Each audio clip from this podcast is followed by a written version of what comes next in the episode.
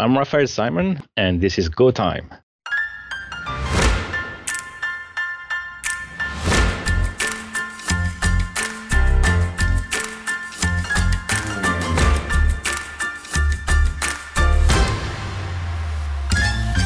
It's Go Time, a weekly podcast where we discuss interesting topics around the Go programming language, the community, and everything in between. If you currently write Go or aspire to, this is the show for you.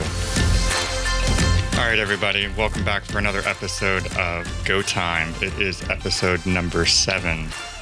Today we have Brian Ketelsen here with us. Say hello, Brian. Hello. And Carlisia Campos is also here. Glad to be here. Hi, everybody.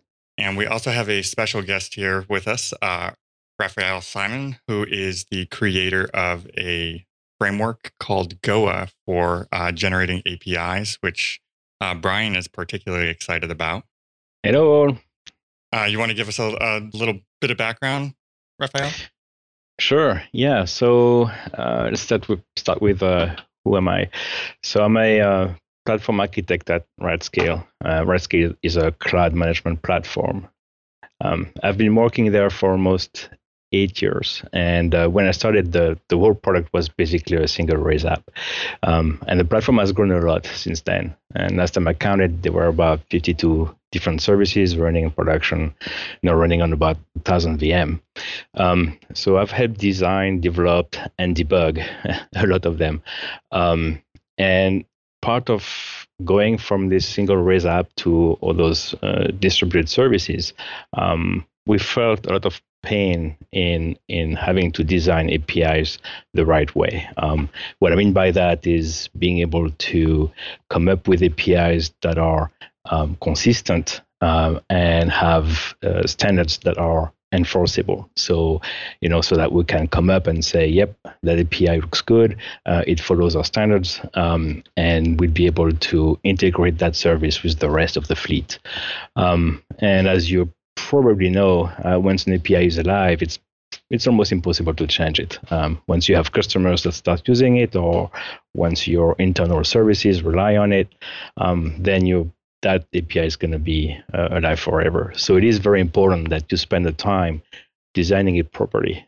And when we looked at what was available to do that, there just wasn't much.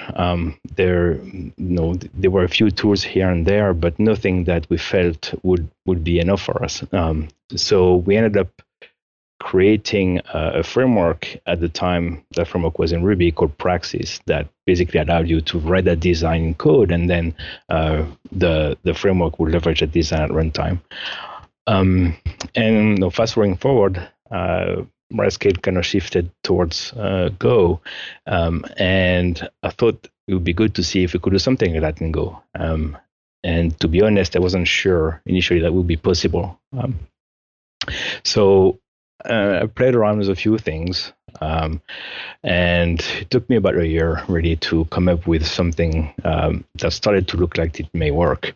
And so there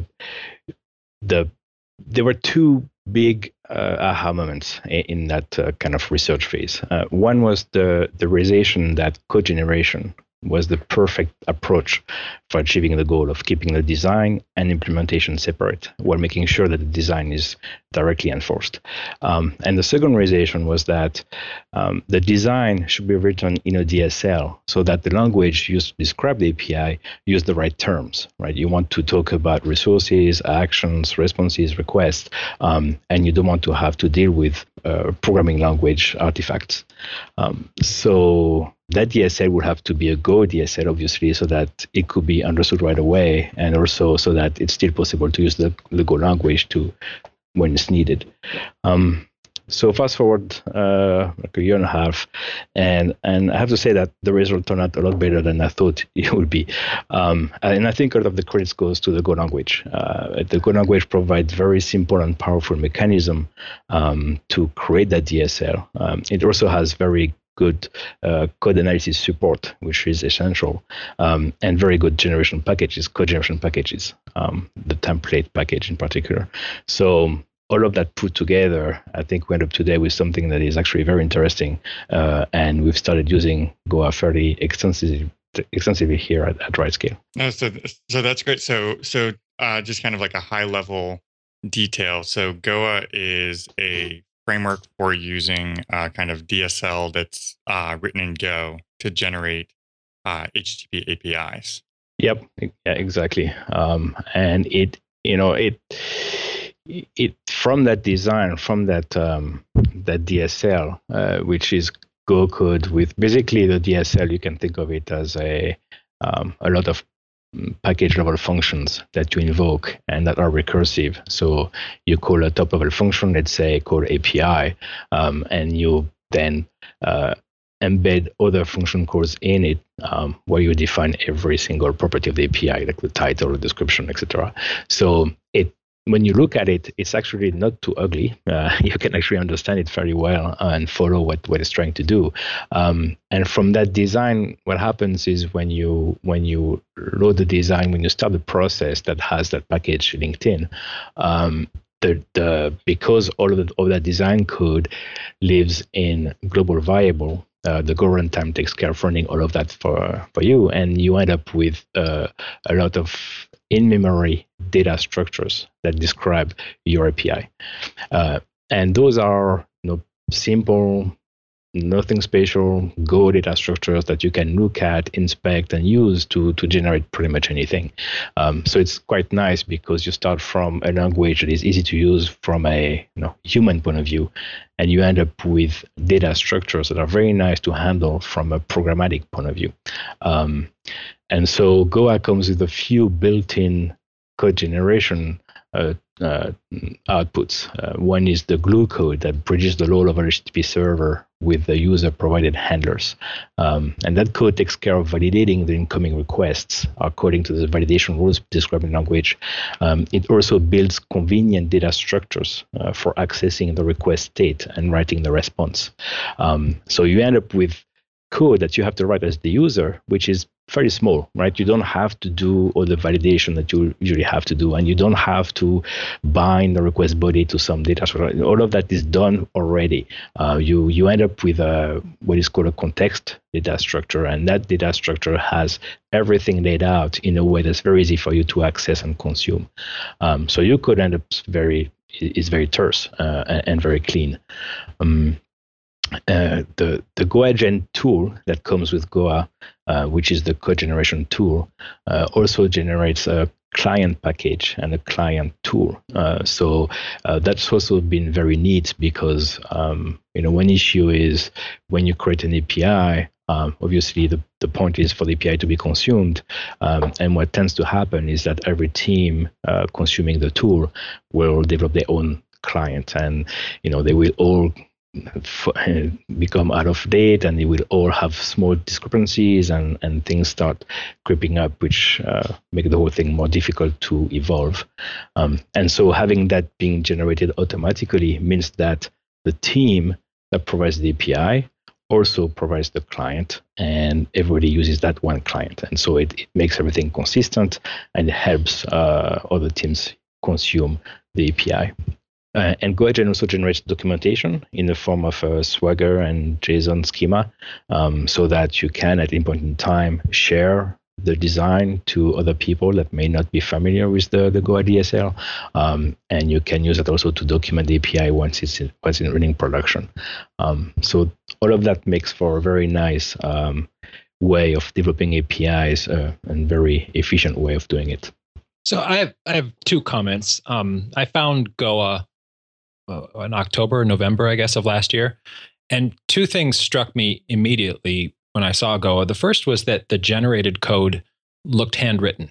And I have to commend you for that, because for me, that was the most impressive part of the project, was that all other code generation facilities I've seen before, it's really clear that it's generated code, and it doesn't feel idiomatic. It doesn't feel like Go. It feels like somebody generated some Go code. So having that generated code in Goa look so handwritten was very impressive for me. Well, thank you. Yeah, I mean, that was definitely a design goal. I was, when I started Goa, I was a little bit not afraid, but I was a little bit worried about the reception that the Go community would have, because I know that the Go programmers are very, not picky, but they like the Go code to be geomatic. They like a certain way, they like the code to look a certain way and behave a certain way. And so I didn't want the generic code to be an issue, basically. I wanted that to be a non-issue. I wanted people to look at it and say, yeah, okay, it looks good enough. I don't have to, it's not terrible. And so I definitely try to put some efforts to make that a non-issue for the adoption of Goa. Yep. Now, speaking of the kind of idiomatic Go and reception from the community, what's the reception like for the actual DSL itself? Because I've seen the generated code, which I think is highly idiomatic. But I don't know whether the DSL is so much. Do you get a lot of slack about that, or are people pretty comfortable with that? Yeah, so there's been a few comments on the repo and GitHub of people trying to make it look more like Go, but then I'm always very... I kind of have a hard line saying this is not Go. It's a DSL. It's a different language. It's implemented in Go, but it's not Go. So, for example, one thing that you sort of have to do when you use DSL is use .imports, right? And a lot of people don't like that. And I agree. I don't think .imports are good either. I think if you write Go code, you shouldn't use them. And nothing else in Go uses that. But for the purpose of implementing a DSL, that ends up being making the whole thing a lot nicer, feel a lot more natural. And so there is a little bit of that pushback, but then my response is, well, this is not Go, and I'm not trying for DSL to be idiomatic Go, because it's not Go in the first place. And if you think about it, some of the target outputs for the DSL is documentation. There's also a JavaScript client that you can generate from that DSL. And in the future, there can be plugins written to generate clients in other languages. And so the language has to be agnostic, right? It has to remain independent of any target that it generates. And sure, Go is the main target for sure, but still the language should try to remain as agnostic as possible. Right. So people just need to disconnect a little better, right? It's kind of like gRPC, right? The DSL is essentially the protobufs, right? And then the generator generates from that. That's yours exactly just happens to be. Yep. So yeah. It's like if you write Swagger, then it's completely different from your programming language. It's the same idea. Yep. Well, that leads me to the second thing that I noticed about Goa, which was the approachability of the DSL. And I've seen many DSLs in the past. Being a former Ruby developer, it's everything we did in Ruby was a DSL in one way or another. Uh-huh. So seeing a DSL in Go that was approachable and understandable was really surprising for me. I had seen the test frameworks. Which one is it? Ginkgo, Gomega, one of those that uses a similar approach. And it still just didn't really click with me until I played with Goa, and I really enjoyed the readability factor of the DSL in Goa. Thank you. Yeah, that took a while to get right. And actually, it's funny you mentioned Ginkgo and Gomega, because they were definitely a big inspiration for the Goa DSL. I went through different iterations. One iteration, I was using literal data structures to define a DSL, and it was ugly. I mean, it was very ugly. And I think it clicked once I saw the trick of basically having an anonymous function being an argument, right? That's really the trick. Once you understand that, then everything kind of falls together. Then it's easy to sort of embed those function calls and make it look like it's just a series of instructions, which is nice. Yeah, but that took a while. So, what has surprised you most about the explosion of Goa adoption?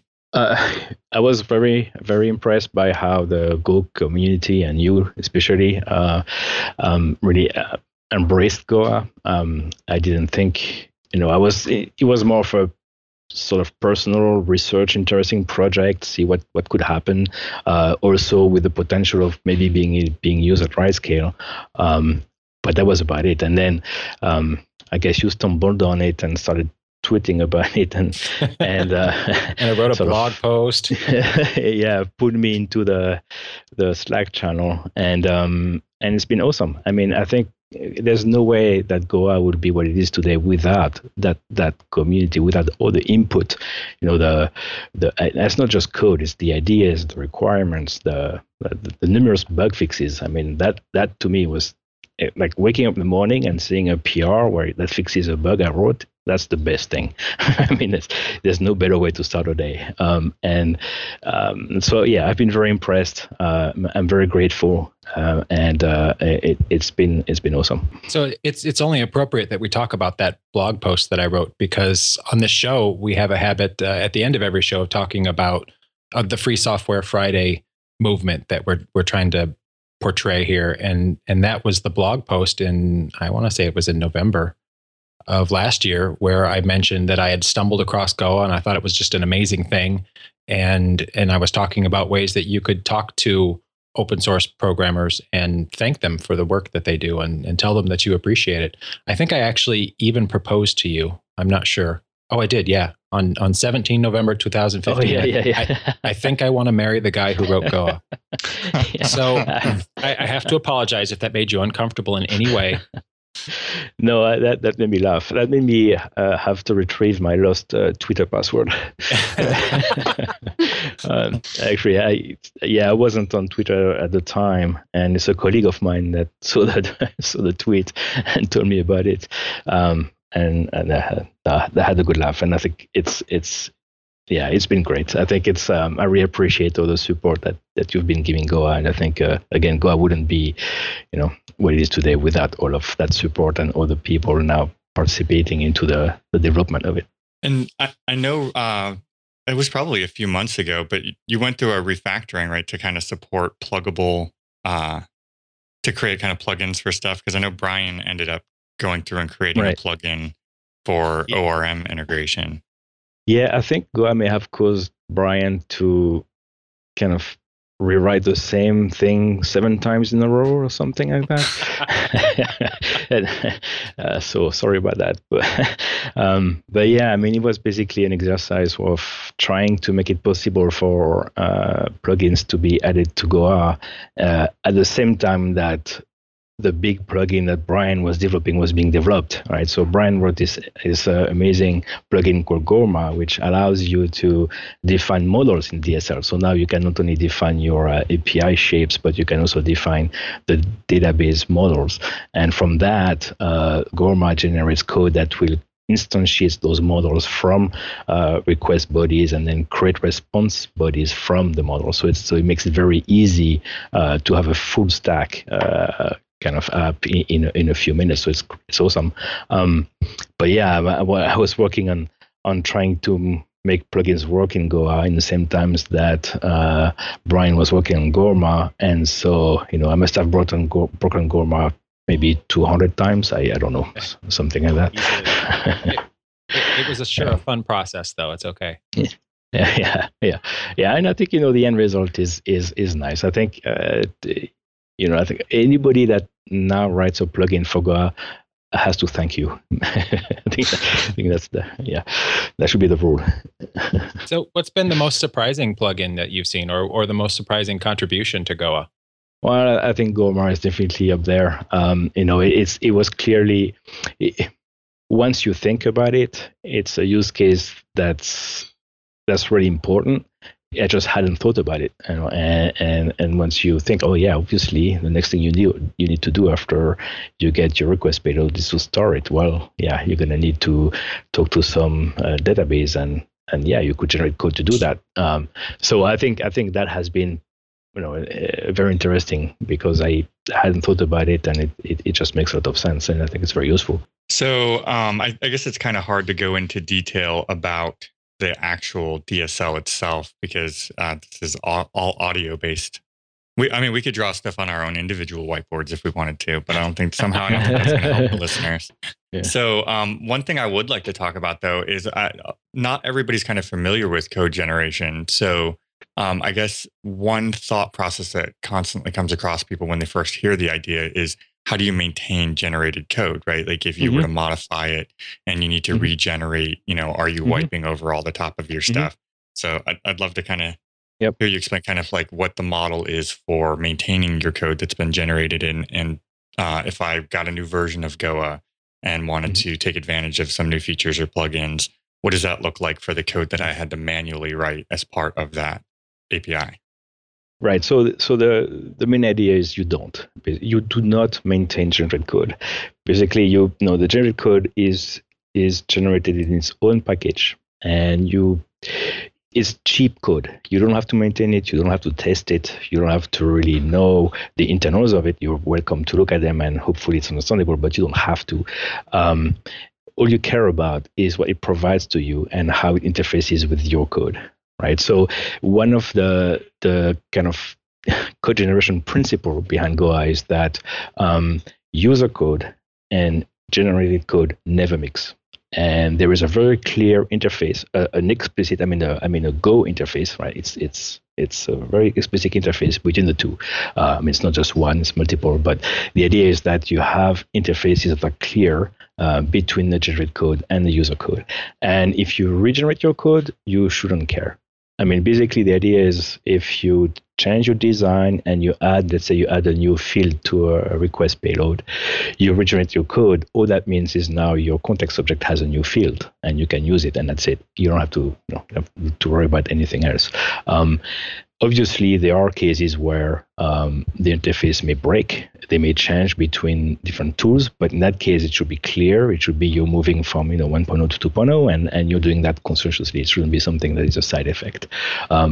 So I've been very careful about that because in the past, I've had experience with CORBA, IDL, MIDL, and it was always very painful whenever generated code mixed with user code, because now what do you do? Do you test the whole thing? So do you now own the generated code, right? Do you need to test it to maintain it? And then you run into the issues of lifecycle. When you change the source, then you need to change that code. So sometimes some MIDL generators would put markers in comments in your file, right? And then they would find those markers and change the code in between, and you were not supposed to change that. So I really wanted to try and avoid running into those issues, and so all the generated code goes into a different package, which you do not touch. Actually, you cannot touch it because the code generator will wipe out the entire directory every time. So there's no way that your code is going to mix with the generated code, and the interface is a Go interface. It's explicit, and that's how you both could interact. So when you say don't worry about testing the code that was auto-generated, part of that code was the controllers. Are you saying, so how is your workflow? Do you test? Do you then go and manually write tests for integration, for functionality? And now specifically, I'm not a huge fan of testing controllers in specific. I'm more a fan of testing integration, but how do you then go and write it manually? So the controllers that goagen generate are this is code that you own. So there's two kinds of code that goagen generates. One is the vast majority of the code is things that live in different packages that you don't worry about. But then there's also this scaffolding code, which is kind of just a bootstrap code to help you get started, right? It's not something that you're going to regenerate over time. It's something that you do once, and it helps you quickly compile your service and be able to test it and play with it right away. And so for that code belongs to you. That code, you test it and you maintain it like your code. And actually, next time you run goagen, it won't override those files. And those files live in the main package. So the controller lives in the main package, and you test that you own that. The low-level handlers that get generated by default in the package called app, those are the ones that I'm saying you don't have to maintain, you don't have to worry about. Got it. And I wanted to say, too, in prepping for this episode, I watched a talk that Brian Ketelsen gave in Tampa. And it's simply amazing. If you don't know Goa and have any interest at all, The talk is at an hour 15, but it's so worth it because he shows the functionalities that Goa provides in Gorma, and then he shows codes. And pretty much I watched the whole talk and I came away with a very good sense that I understood what Goa does. And I thought it was very simple to use. Another thing that I thought was, I come from a Rails background, and I saw a lot of similarities. To me, it felt like this could very much be an alternative to Rails if I wanted to do a backend app or an API app in Go. And but except that it didn't abstract away a lot of the things. I saw right there what the code was doing, and it was very much under my control, as opposed to just calling it abstractions that maybe I knew or no, maybe I didn't. Yeah, I mean, there's definitely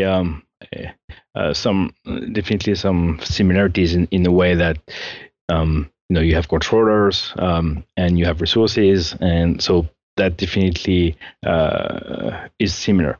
I think also one other thing that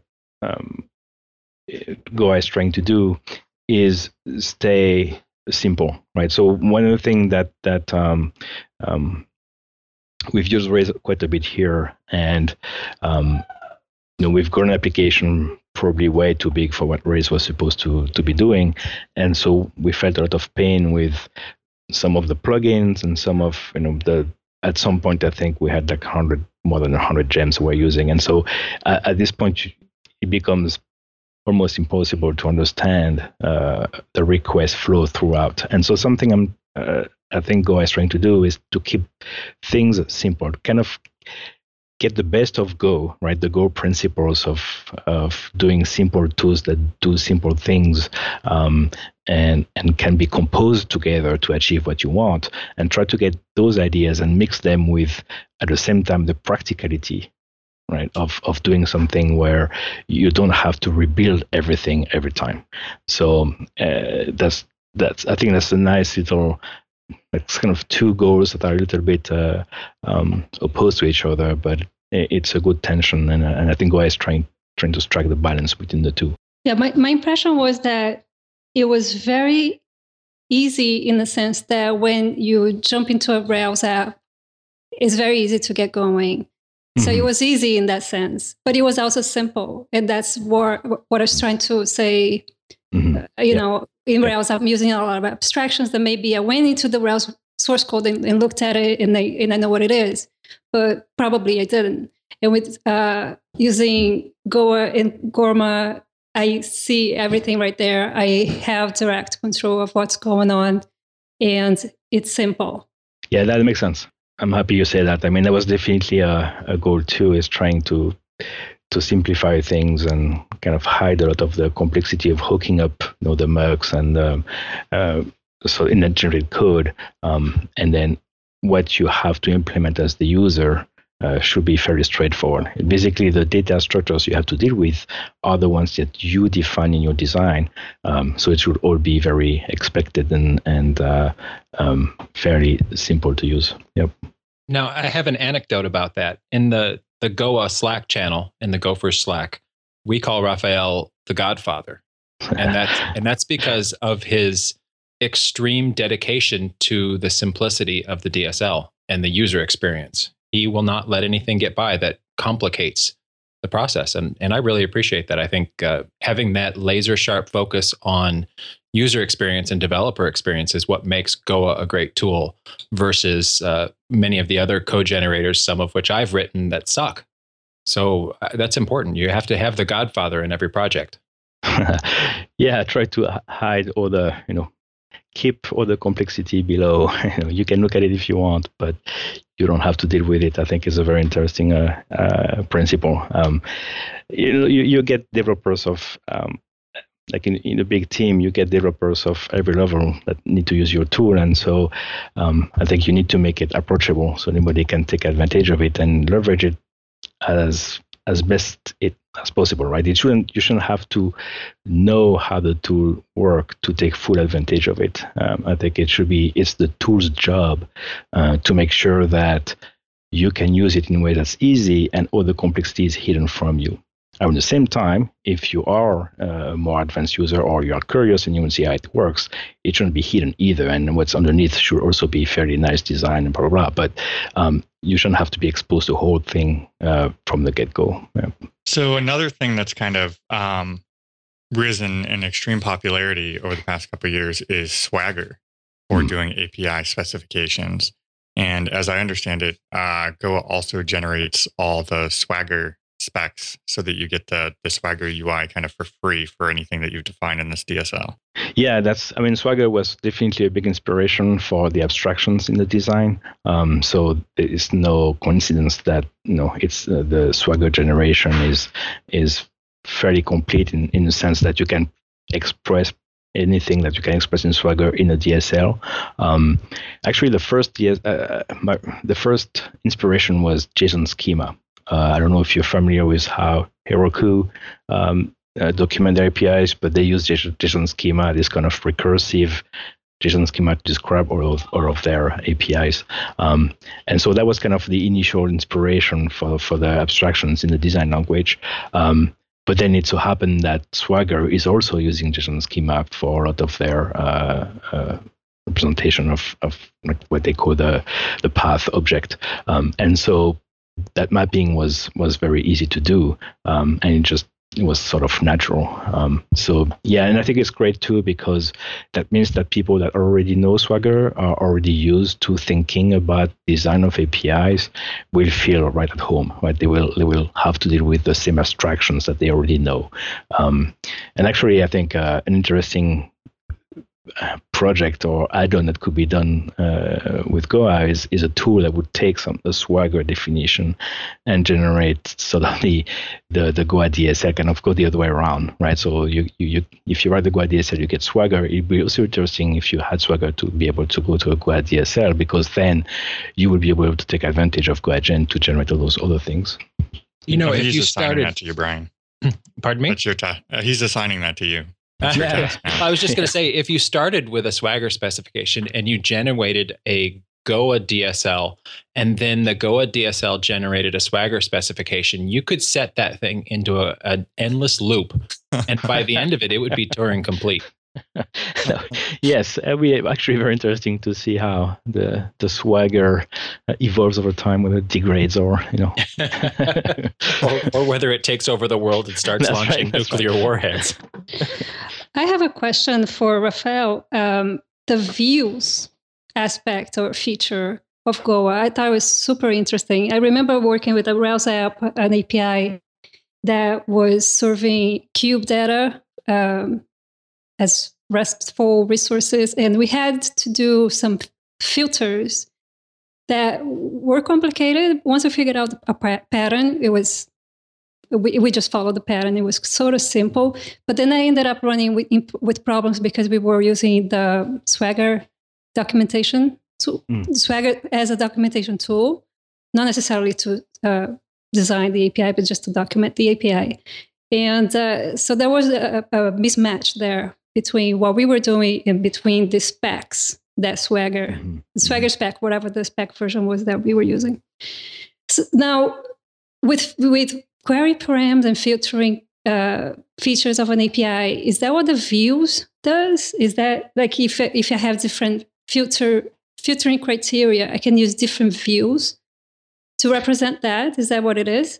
Yeah, I mean, yeah, that's the idea. So, you know, the idea is that a single resource may be represented in different ways, right? You may have an index view, for example, that only has a few fields, and you may have a detailed view that has all the fields, and you may have another view that is specialized in some other way.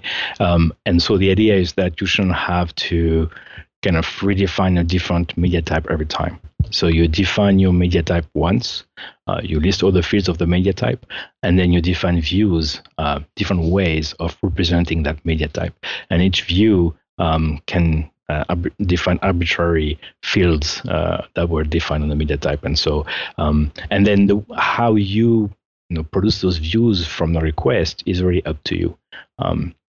So if you decide that you want to use a query string parameter called view, and the name can be either index or expanded, then great, do that. And in your controller, in your code, you basically build a response using the view that you wanted for that value of the query string. So that all gets also translated into the Swagger that gets generated as basically different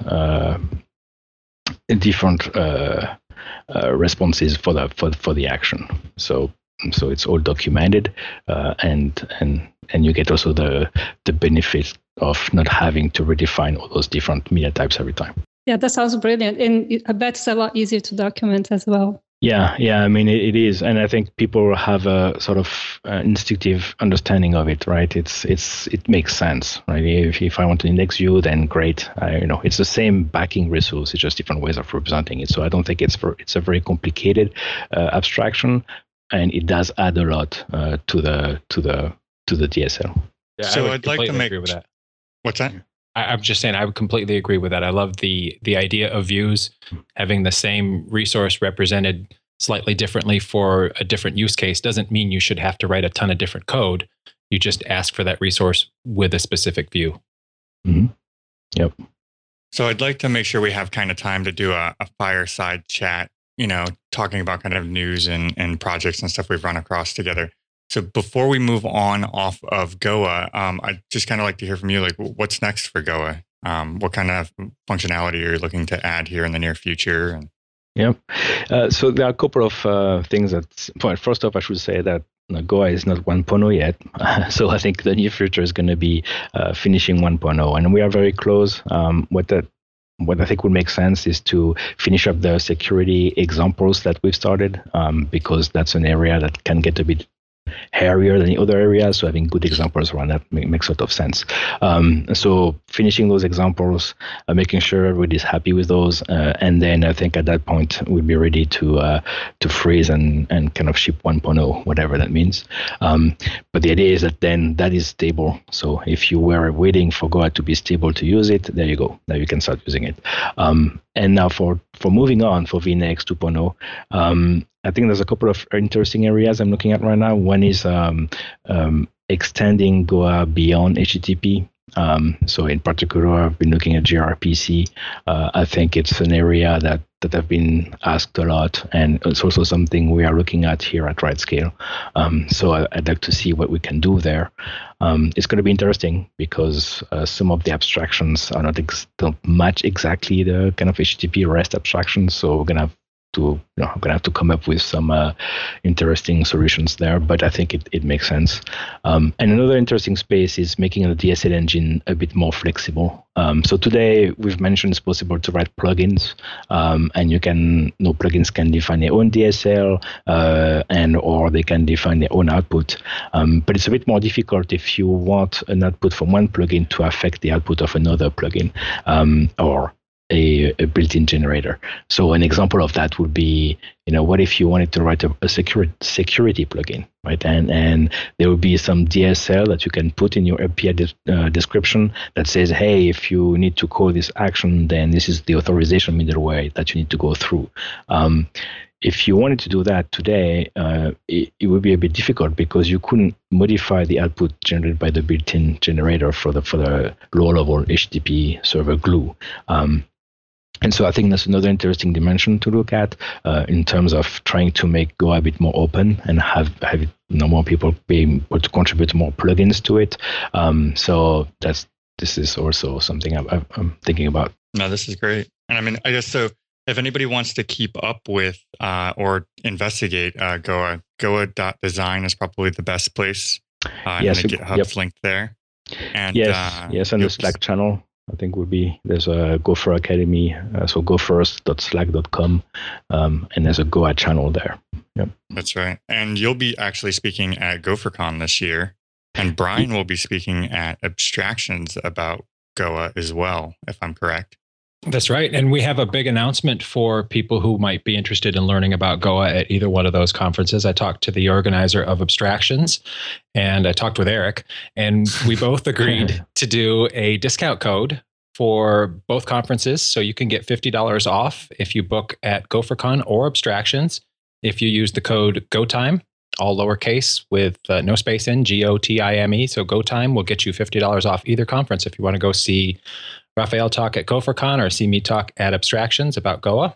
Abstractions.io is the website for Abstractions, and gopherCon.com for gopherCon. All right, so let's do some fireside chat here. News and interesting projects. And we'd love for you to participate. Raphaël, jump in wherever and offer your own input or things that you've come across you find interesting. Great. Yep, sounds good. Who wants to kick this thing off? I'll start.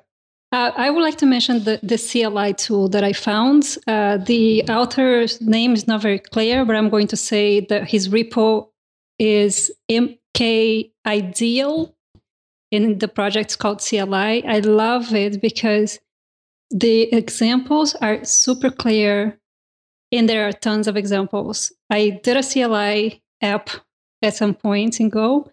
If I had seen this, it would have been so much easier for me to understand how to do it. It also has not only flags, but commands. Seems very clean and neat. So that's my recommendation today. How would you compare it with Cobra? I've been using Cobra for Goa, but I'm curious.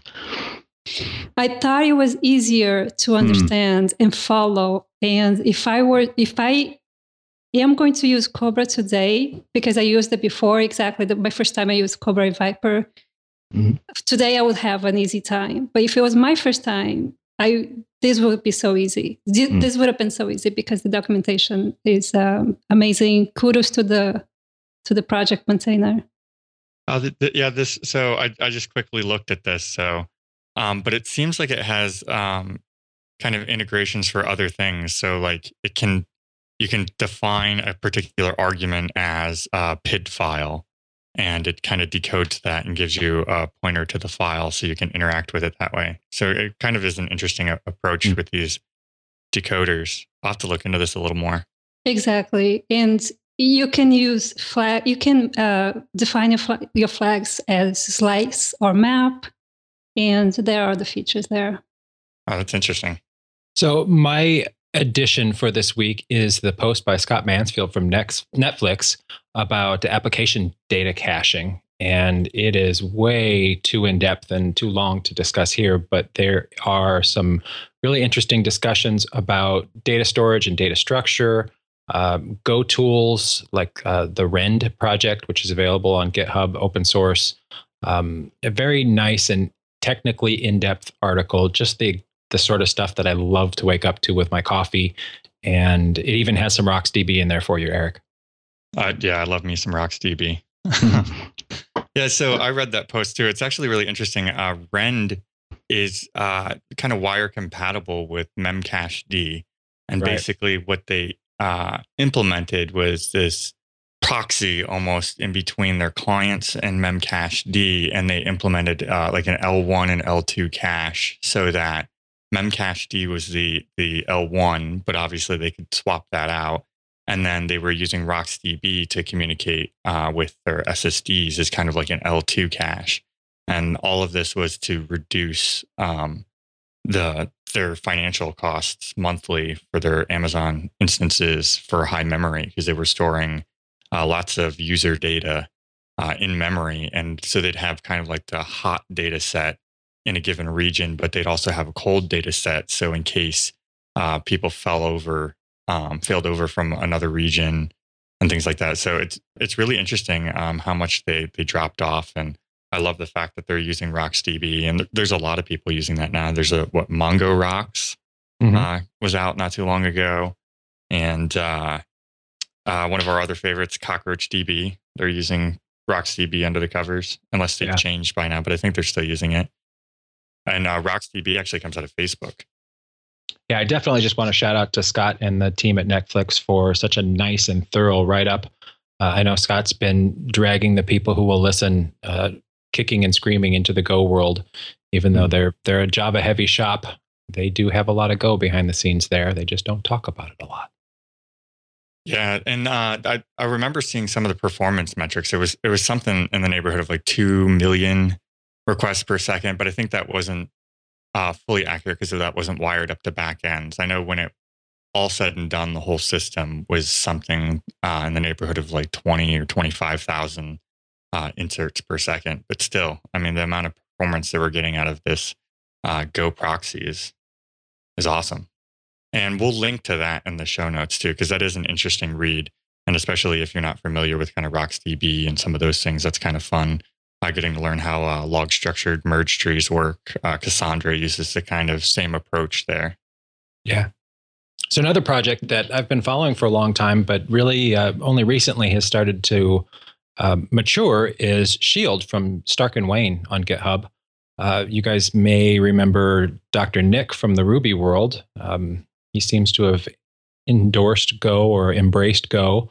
And this tool Shield is almost your universal utility knife for backing things up. So you can write plugins to back up Redis. You can back up a database. You can back up a disk. You can back up anything if you write a plugin for it. And Shield, when it first came out, I read the code because there was no description in GitHub, and just tried to guess what it was going to do eventually. And I couldn't figure it out for quite a few months. And now it's matured quite a bit, and it looks to be a really nice tool for backing up all the things. Yeah, I briefly looked at that. I need to find a use case for it. But yeah, I like the idea that you can kind of wire up where it's pulling the data from and where it's pushing the data to. I need more time. Yeah, almost like the concept of Heka we were talking about last week. You know, this is Heka for backups. No, that's actually a good comparison. Thanks for saying so. I have to make you feel better. After the code reviews I've been through this week, I'll take anything I can get. So another interesting project that I've seen was Zap from Uber, which was a structured logging framework that it's supposed to have, I think, zero allocations. So that was kind of interesting. You know, we're down here in the South, so we can call that y'all, yet another leveled logger. I really liked the structure part of that system. I remember when I worked again in a Rails app, and we were using Splunk to keep track of our logs, and we had to agree upon a specific way to write our code so that it will be easy to find in Splunk, and then we had to just like put certain keywords and the equal sign and the whatever variable we wanted to look at. And we had to rely upon everybody remembering to do that. So with this structure, it just makes life so much simpler for everybody, besides the fact that it seems to be very efficient and have a ton of other features. All right. Anybody have anything else they want to talk about before we kind of go on our merry way? No, it's been a pretty full show. Or not so merry for Brian, who's going to get a beat down in his code review. Go back to my code reviews. That's right. Don't tell Blake if he's listening. So one of the things we like to do when we close the show is just kind of briefly go around and give thanks to an open source project, kind of as you spoke to earlier, Raphael, to kind of to get kind of that feedback from the community sometimes makes your day. So we want to make sure that we're regularly reaching out and thanking people for the things that make our lives easier.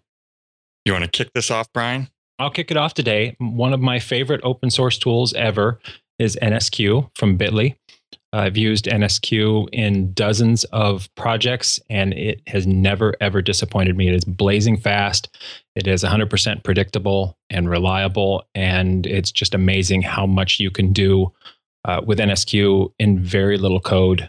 And I really appreciate the fact that they open source that. It's a great tool. What is it? NSQ it's a distributed queue that's incredibly fault tolerant and really fast, and it's written in Go, and it's written really smartly. Yeah, and so actually, Matt Richardson did a talk in GopherCon 2014 on it. I think the talk was titled something like "Spray some NSQ on it" or something like that. That's right. Yeah, but yeah, that should be on GitHub too. And that video is up on YouTube. Yeah. How about you, Carlisia? I would like to mention today iTerm 2, which I'm sure most people already use. If you don't, you definitely should check it out because eventually you will. It seems that everybody makes a transition from the normal terminal that comes with the Apple system to iTerm 2. And especially the 2.9 beta version. I had to download that for some reason that I forgot, and it's been a couple months, and it's amazing. There are a bunch of new features that are very interesting, very useful. I'm just going to say I recommend you leave. It pops up a tip of the day every day right on the terminal. It's very non-intrusive. We can just hit escape and it'll go away. Basically, leave that on and you're going to just cover a treasure trove of cool features for your terminal. There, that's it. Yeah, for when I am actually on my Mac recently, I have the little tips on there. It's because it's been a while since I've explored features added, so I'm letting it annoy me periodically to tell me things that I should be doing. They've added some really radical stuff to iTerm 2. The latest betas are pretty crazy in terms of the toys that they've added. I'm not sure if I'll ever use them all, but they are impressive. I get a little jealous because most of the time I work off of my Linux workstation. So, you know, GNOME Terminal, I think, is the current one I'm using, an i3. But yeah, it's not the same.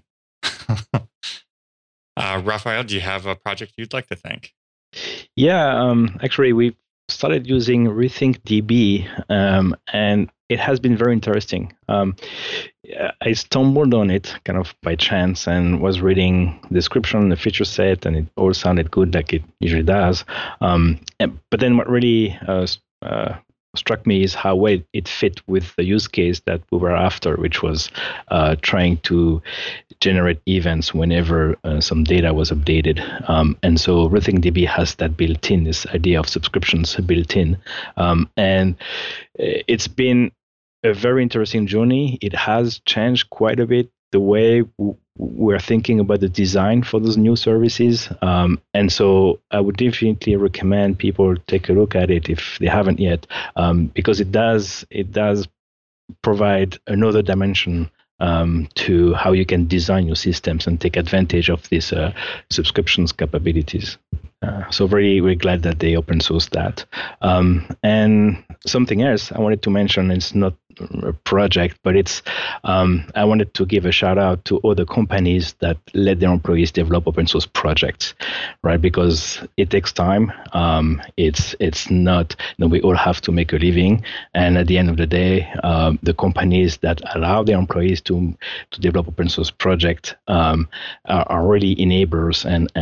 And I think we need to thank them for that, and I'm thankful for RightScale, obviously, with Goa. But it's not just I was also thinking about J.P. Robinson at New York Times, you know, doing Gizmo. I mean, there are many examples of people that work in industry and where their company actually pay them to develop open source projects.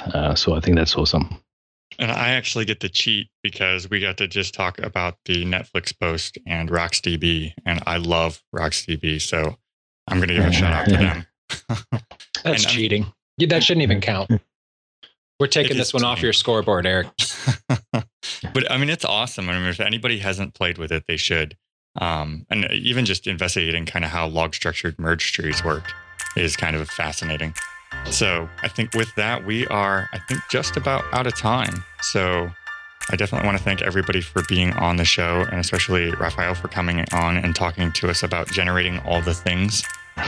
Thank you. This has been great. Thank you very much. We have the godfather of code generation on the show. Yeah. No, this has been really great. Thank you for the opportunity. I really appreciate it. And we'll have links to everything we've talked about in the show notes, or if you happen to be following us on Twitter @GoTimeFM, most of this stuff should be linked there, or the Slack channel, the Gopher Slack, or GoTimeFM there as well. Yeah, so I think that is about it. And with that, I guess we'll see everybody next week. Awesome. Thanks, everybody. Thank you. Goodbye. Bye.